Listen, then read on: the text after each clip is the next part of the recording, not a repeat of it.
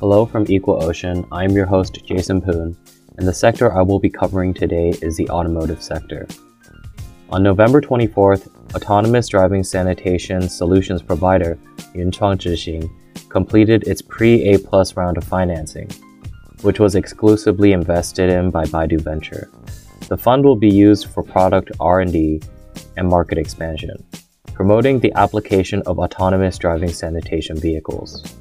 Yunchuang Zhixing, founded in March 2021 and based in Suzhou, is an innovative high-tech enterprise focusing on researching, producing, selling, and operating self-driving sanitation vehicles. The company's founder, Bai Yunlong, is a doctor of engineering who graduated from Tsinghua University and used to be a doctor of Fulongma, a large sanitation enterprise listed in the Shanghai Security Exchange. The firm has developed self-driving sanitation sweepers including the YC200 and YC800.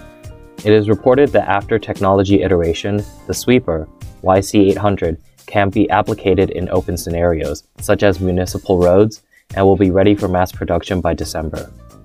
Yunchuang Zhixing also established a factory in Suzhou to increase the company's mass production capacity to satisfy the demand.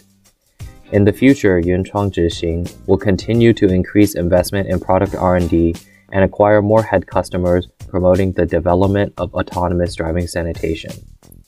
Please follow us on our Chinese and English websites cn.equalocean.com and equalocean.com to learn more about our business.